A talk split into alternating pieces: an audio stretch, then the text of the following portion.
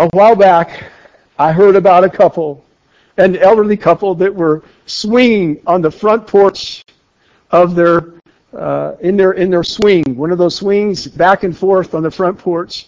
They had just celebrated their 60th wedding anniversary, and the elderly husband, feeling romantic and feeling his heart pitter patter for his elderly wife, uh, tried to show his love, and he said to her, "Oh dear, our love is tried and true."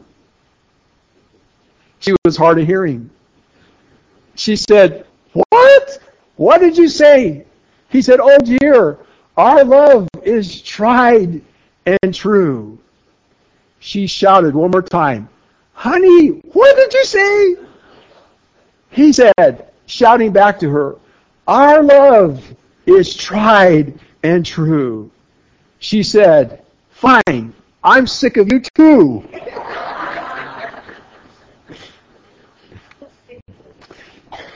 When we come to this particular section of Scripture, the Apostle Paul wants to make it plain. He does not want to miscommunicate whatsoever his intentions, and he reminds us that God is the one that has called him, that God is the one that called him as an apostle, and that he has been given a special message.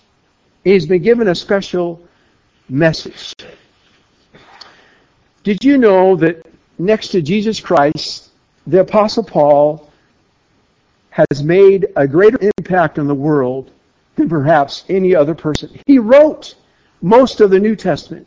He established the first Christian churches in the Roman Empire. He was a great man of God, and he had wonderful spiritual insight, and he impacted lives for Jesus Christ. Did you know that the first 17 verses of the book of Romans is really an autobiography. The Apostle Paul is speaking about himself.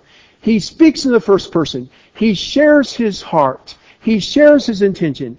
And you might want to say this morning that this particular section is really about the Apostle Paul, the man, his message, and his ministry, and his motivation. I've chosen today's title, The Gospel According to Apostle Paul. He did write this particular gospel. God inspired him to write it, and this is it. I want you to notice verse 1. Look at it with me. Paul, a servant of Jesus Christ, called to be an apostle, and set apart, set apart for the gospel of God. The word gospel is used four times in these first 17 verses, four times. And if you translate the word gospel, it means good news. And it's not necessarily a religious term. It could be associated with any good news. For example, you could say, here is the gospel. I had a baby boy last night. Here's the gospel. I graduated from high school or college. Here is the gospel. Here's the good news. I got married to my sweetheart. It's associated with good news. Did you know that um, in the New Testament times, letters were fairly expensive? Uh, uh, paper was expensive. Most of the paper written in the New Testament times was on papyrus. And sometimes they even wrote on animal skins called vellum. And that meant that the average letter in the Roman Empire usually was very, very short when you wanted to correspond with someone. In fact, the average length of the average letter during that time was about 150 words. Cicero wrote a letter that was actually a treatise, and it had 4,500 words in it. Everybody thought it was enormous.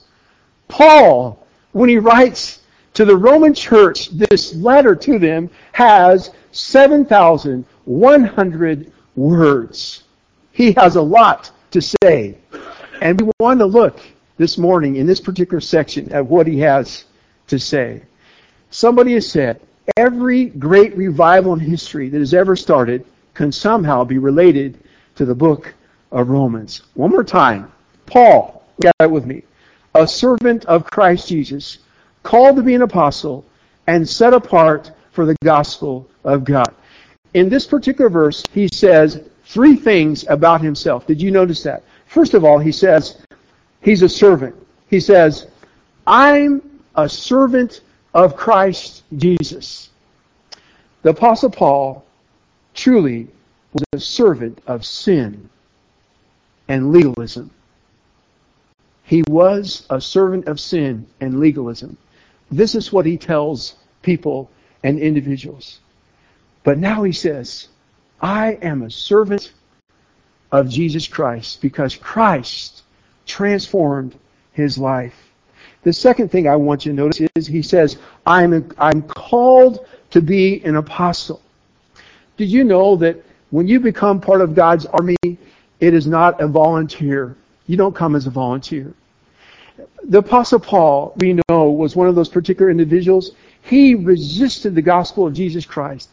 We know that the Apostle Paul was a persecutor of the church. We know that he hated Christians. We know that he was there holding the coats, holding the garments of those individuals that stoned the first Christians. He was there when the uh, uh, when Stephen was stoned. He hated Christian individuals. He resisted the gospel of Jesus Christ. He would do anything but to become a Christian person. He was a Pharisee, and the Pharisees were dead set against Christ and the Christian message by and large. And in his legalistic zeal, he persecuted the church. And yet the Bible indicates that Christ got a hold of him, convicted him, convinced him, and yes, he had a part to play. He could have said yes, and he could have said no, but he said yes.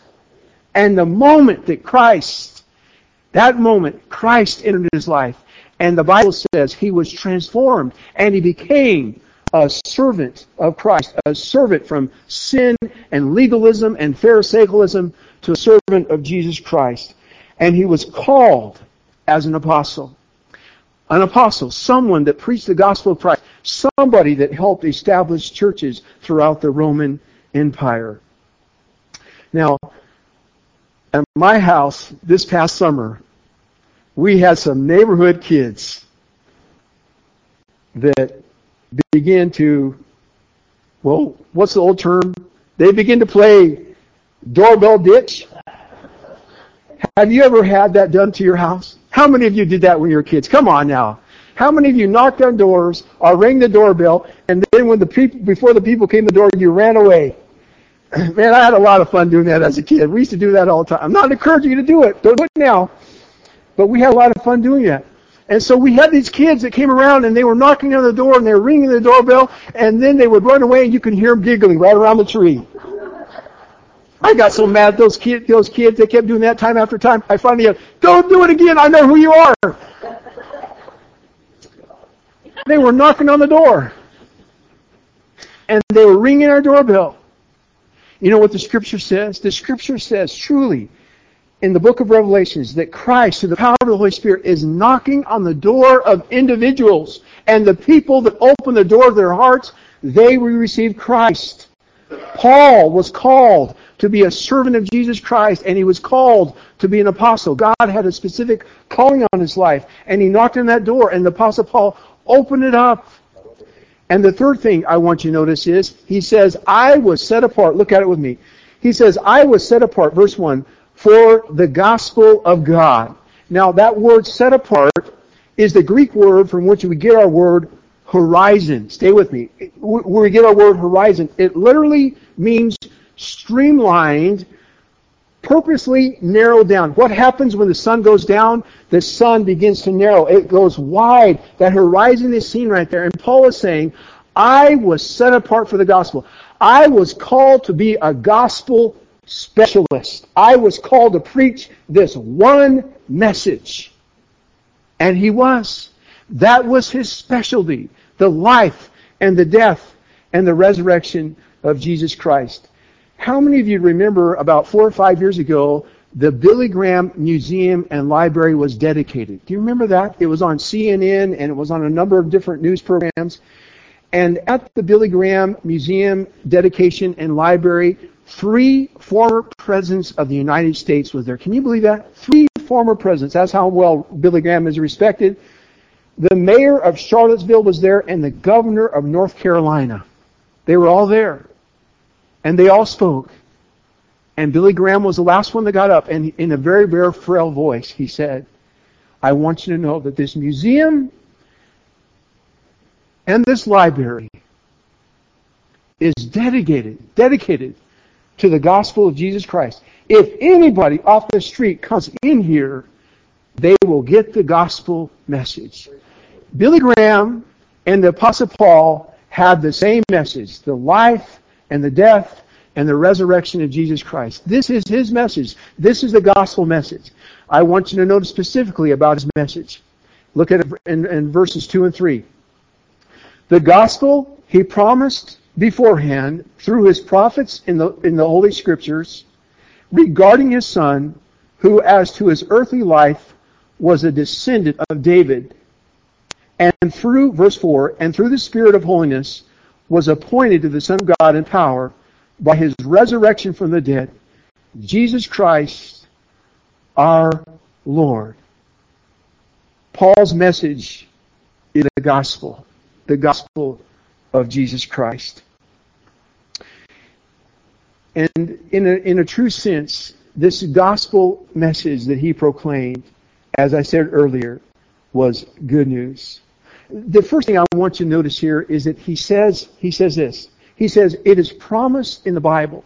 Did you notice verse 2? Look at it with me. The gospel was promised beforehand through the prophets in Holy Scripture.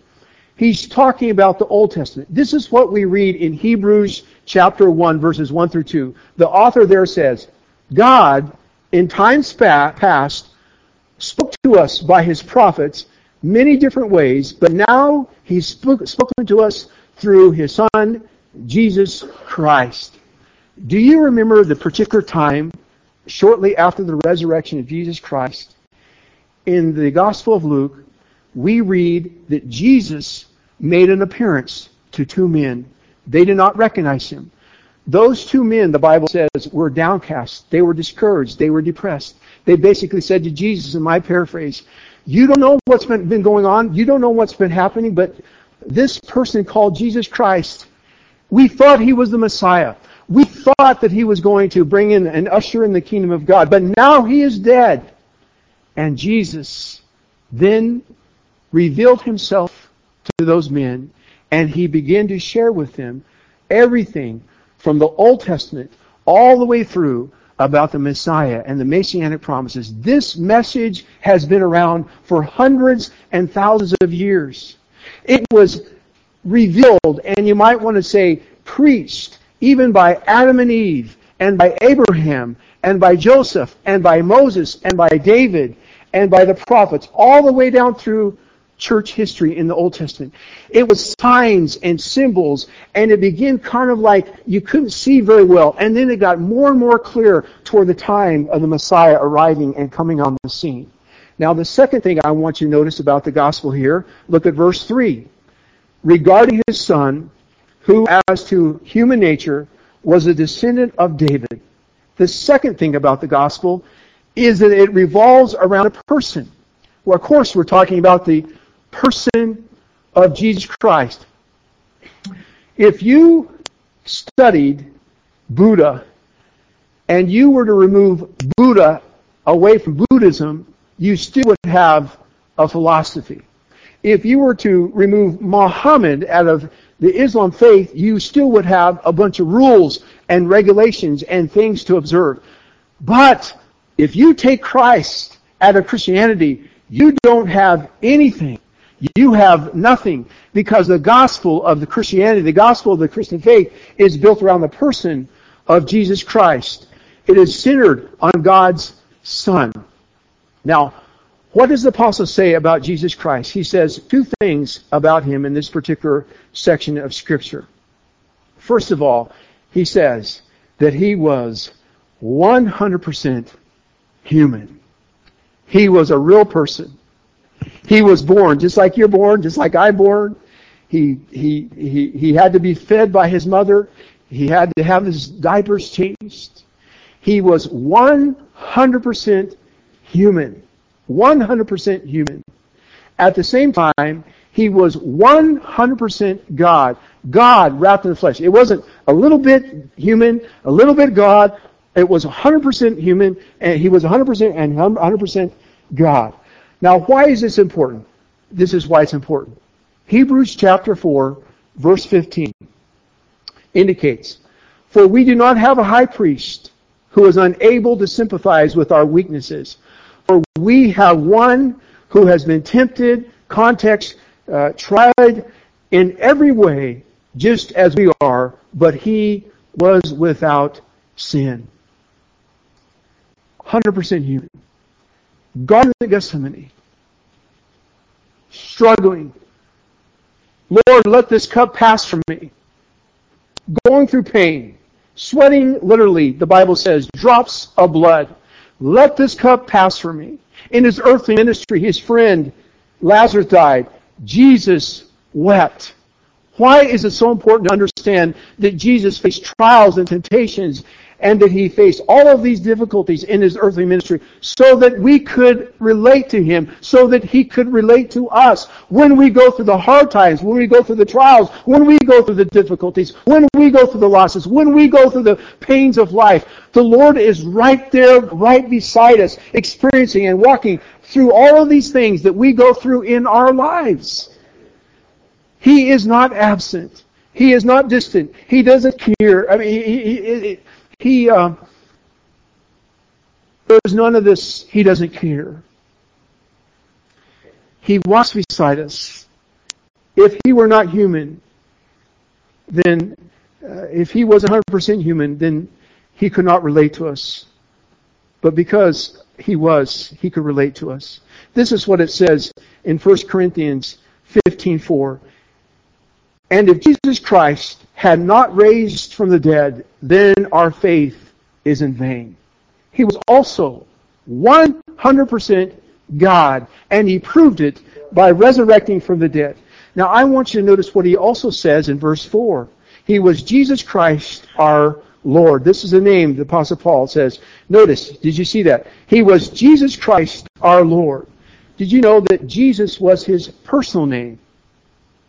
It translated, it means Joshua, the one who saves.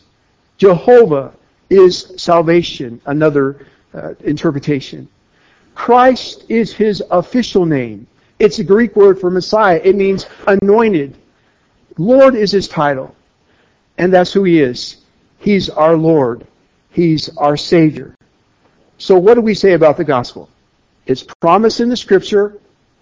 It's centered on the person of Jesus Christ. And Jesus Christ was 100% God, 100% man. And the third thing we see about this gospel in verse 5, notice, look at verse 5. Through him and for his name's sake, we receive grace. If you don't get anything else, get this this morning. The Apostle Paul, a legalistic zealot. Again, he called himself a Pharisee of Pharisee. He had a goal to become part of the Sanhedrin, the highest ruling body in Israel. He was on his way. Everyone knew who Saul was before he became Paul. He would hound those Christian people, as I said earlier. He would go to no length. He would do everything he could. And he obeyed to the nth degree all of the rules and all of the regulations of the Pharisees. They were the top 1% of 1% of their culture and world. They were the intellectual elites. They were the legal eagles. And the Pharisees had rules for anything and everything. And the Apostle Paul followed every single one of those rules.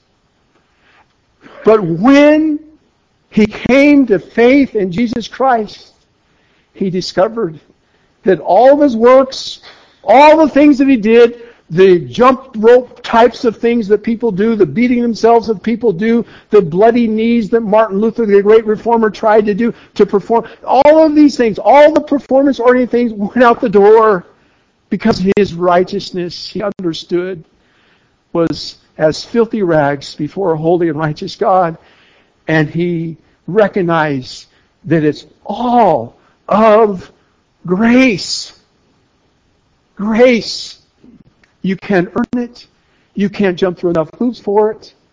You can't do anything to earn this grace. It's, it's all of God's grace.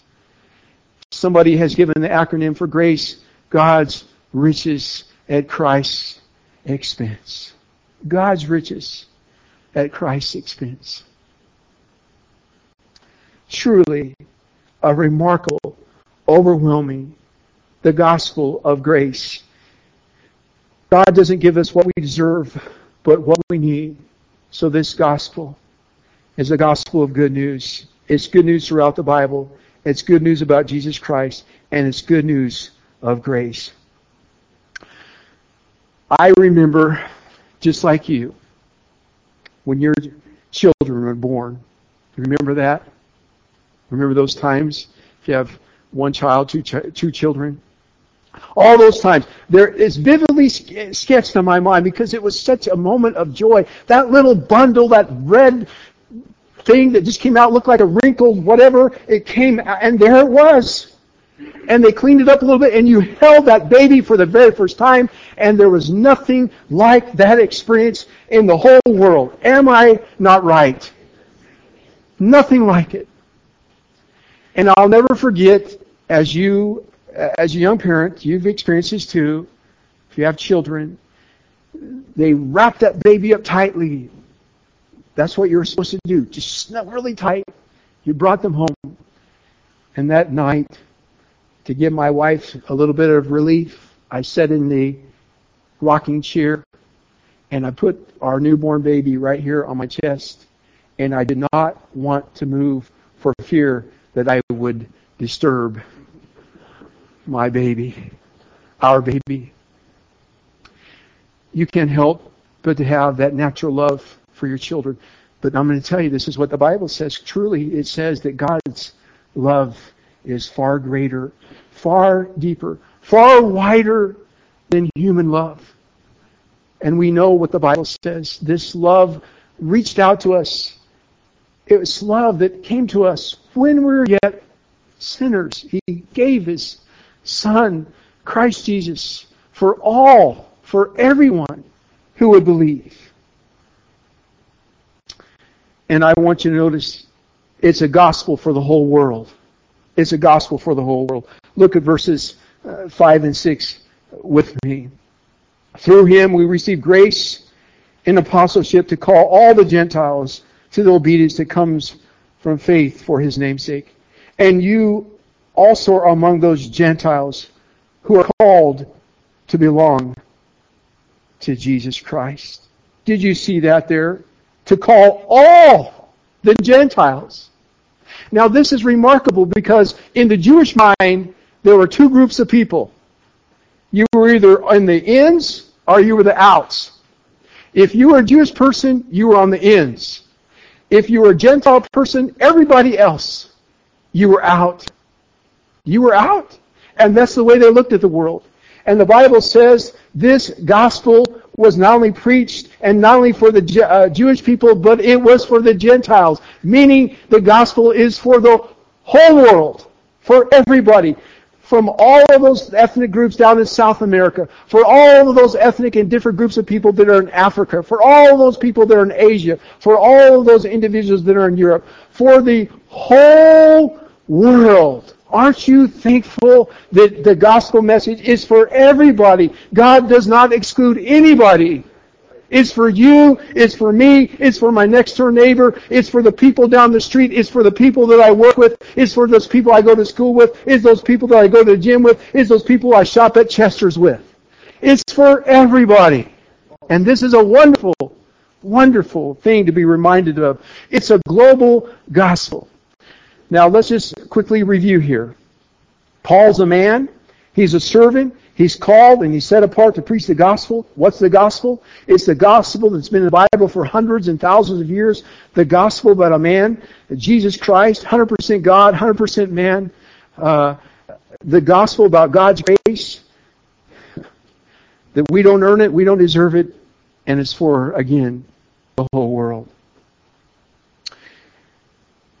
I want you to notice Paul's ministry. In the next few verses, verse 7 and following, we see the Apostle Paul's relationship to Romans. The Bible says that not one word in Scripture is by accident, that it's all profitable for teaching, reproof, correction, and training in righteousness. Look at verse 7 with me. To all who are in Rome, who are loved by God, and called to be saints, grace and peace to you from God and from the Father and from our Lord Jesus Christ. The very first thing Paul says, one of the very first things, he says, you're a saint. You're a saint. Are you, are you, are you joking me? I'm a saint? Yes, you're a saint. When you're a Christian person, you know, that, that word always has bothered me because, you know, I don't have perfect performance. I don't always do the things I know that I should do. I don't always refrain from the things I know. Should. That word bothers me. I'm a saint, and yet that's what Paul says you are when you receive Christ. You're a saint in God's eyes because of Christ and what He's done for you. You're a saint. Remember Louis Armstrong used to play what? When the saints go marching in. And you've gone marching in. You're a saint when you give yourself to Jesus Christ. The second thing I want you to notice about verse 7 here is that he also says, Grace and peace to you from our God uh, and from the Father, from our Lord Jesus Christ. And grace and peace were the words he always used in all of his letters.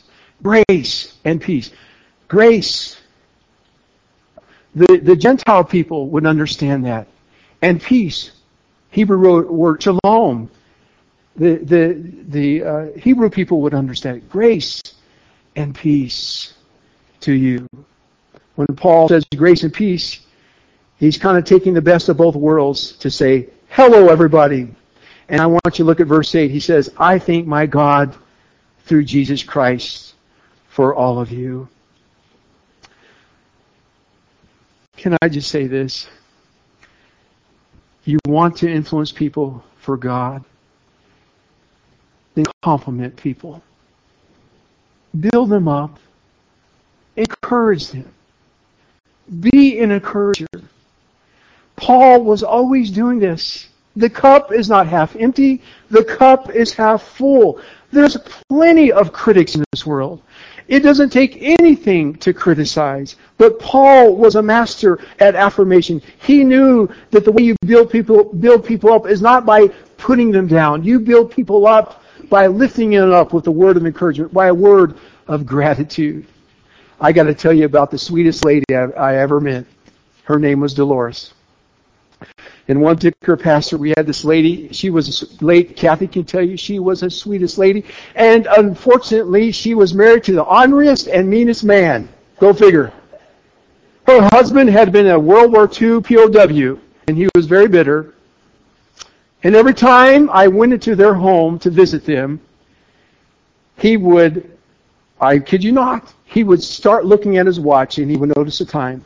After 15 minutes, if I had stayed longer than 15 minutes, he would look at me and he'd say, Pastor, it's time to go. Have you ever met a person like that? And yet, when it came to his wife,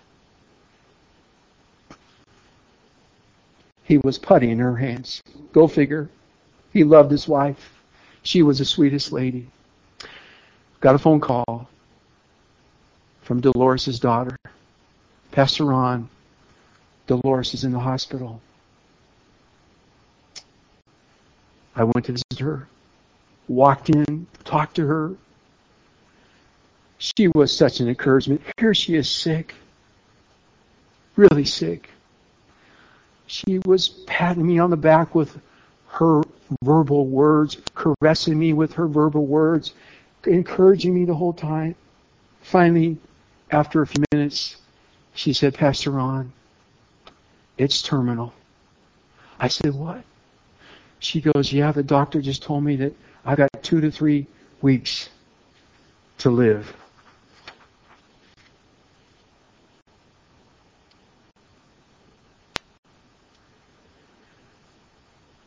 I started crying. I did. She said, Oh, Pastor, come over here.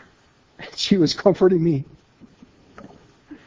She said, I'm ready to go. I've lived a good life, and God has blessed me. What an encouragement. She wasn't putting on. She wasn't, you know, uh, putting up uh, airs or putting her best face forward. She genuinely meant the things that she said. Here Paul says, grace and peace to you. I thank God through Jesus Christ for all of you. What an encouragement. Uh, notice the reputation of this church also. He says, because your faith has been reported all over the world. The Christians in Rome were famous all over the world. Why? Because of their faith in Jesus Christ. They were famous. He says, everywhere I go, people say, the Roman church is known for their faith. And think about it. They were the Las Vegas, so to speak, of the Mediterranean area. They had Nero, who did awful, terrible things to Christians. All of these things. And yet they overwhelmingly were reaching people for Christ. The catacombs were filled, these darkened areas, with Christian people that were coming to know Christ. The Praetorian Guard was affected. All of these leaders of the Roman Empire were affected because of the Christians. They were known the world over because of their faith.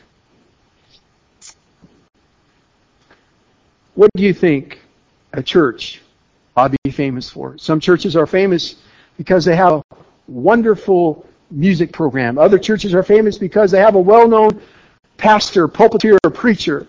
Other churches are well known because of their architecture. I think that a church should be known for their faith. Incredible faith. Paul says, I thank God for you because of your faith. Why did this church in Rome have such a good, great reputation? Look at verse 9 with me. Why did they have such a great reputation? God, whom I serve in my spirit in preaching the gospel of His Son, is my witness. How I constantly remember you. Notice verse 10. In my prayers at all times. Do you think our church would be a better place if Apostle Paul lived today and he prayed for our church? You bet. You bet. One of the reasons I think they were so strong is that Paul, this man of God, continually prayed for that particular church.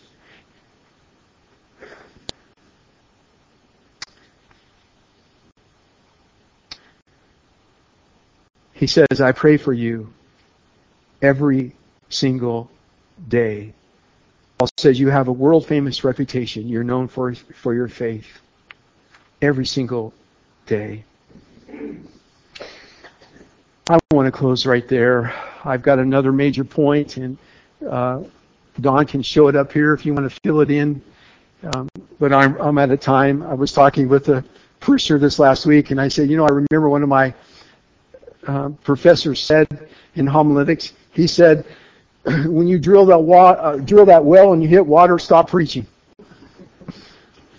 And I'm done, and I'm finished.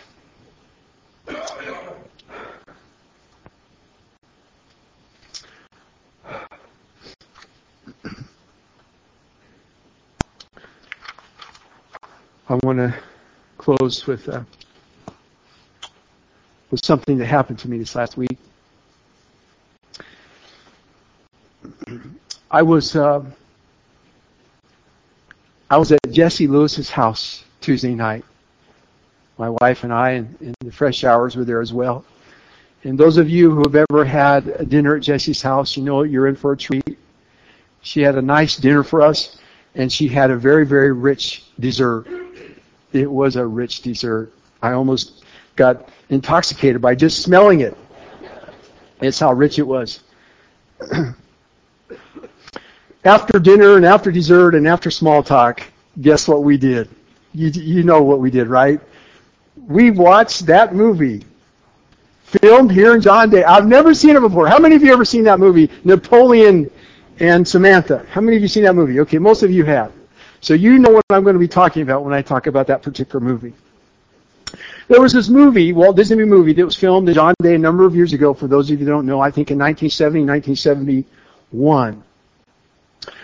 And it was fun to watch these particular scenes because there was Jesse's house and there was an inside and then there was a particular scene where it showed one of the characters that died buried up on top of the hill. And you could just look out her back door and you could see up, to, up on top of the hill. And then I also saw, uh, recognized the house, remember the house next to the Lutheran church over here. Well, that's in that movie as well. And then Greg Armstrong told me this last week, even his horse is, was in the movie. And so you see all these flashes, you see all of these scenes about uh, John Day and all, Grant County and all over the place. And, uh, and it, it wasn't it fun to see that motorcycle scene? They started over here and they ended up over here and they went up Dixie and all over the place. It was exciting to see that. Jodie Foster and Michael Douglas, they look a little bit different today, don't they? Uh, than back in 1971. In fact, we were all a little bit different back in 1971. Remember? We were a little bit different. And uh, candy prices have gone up. I mean, you could get a lot of candy for a few pennies. That one little boy in the movie, Napoleon, he got a handful of black. Who likes black licorice? I don't like. Oh man, we're gonna have to trade you guys in for something else.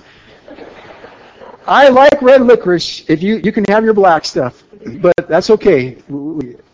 Anyway, you could get a lot of uh, licorice for a few pennies, and uh, and the thought occurred to me even though hairstyles change, even though car styles change, motorcycle styles change, even though we've entered into this uh, technological world, the message, the simple message of a Walt Disney movie came through.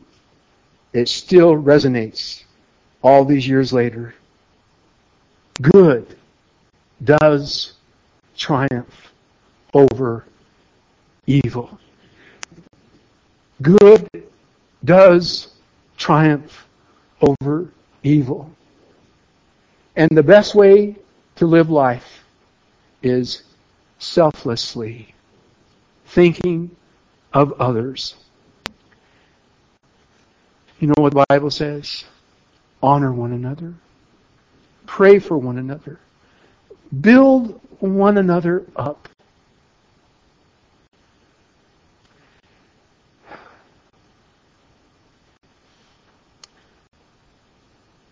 Paul is trying to do this with this church that is a long ways away that he's never visited before.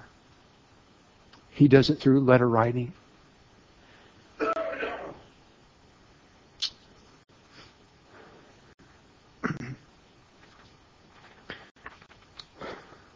Would you bow your heads with me this morning?